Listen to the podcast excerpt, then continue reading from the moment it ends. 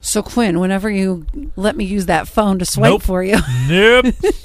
I don't trust your judgment. I you you never know. It could be a success story. You could be walking down the aisle. You could be engaged before I do. That could be Oh, a po- that will make you so mad. that would oh, that would be so funny. I would have to laugh. But I have a great cry. I would have a great date idea for you. What's that? It is U-Haul dates. Now I see that this is this is something where it is such a rom com that I would eat this up, especially because it's not that expensive. Whenever we pass the U-Haul down the street on the Miracle Mile, Yeah.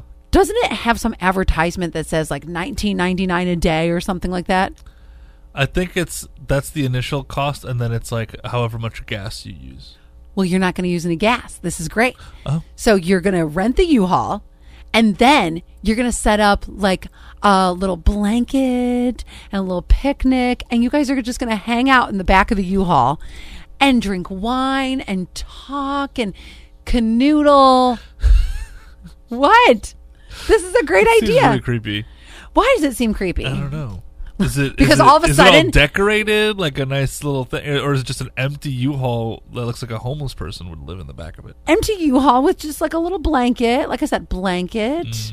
picnic. What i- if you end up on a first date with Quinn and he? If someone uh, look, let me let me phrase it like this: Okay, If someone comes up, to, drives up to you with a U-Haul and says, "Hey, come on in, let's have a date," are you going to say yes? Exactly. because my fear is that they're gonna Kidnapped. Right, they're gonna slam. There's going to be like six other people in there. do don't we all know the sound of a U-Haul door being slammed Yep. down? Like all of a sudden it comes down. Err, You're driving. for- Mm-hmm. Suddenly trafficked. Yeah. That's not that's not what you want.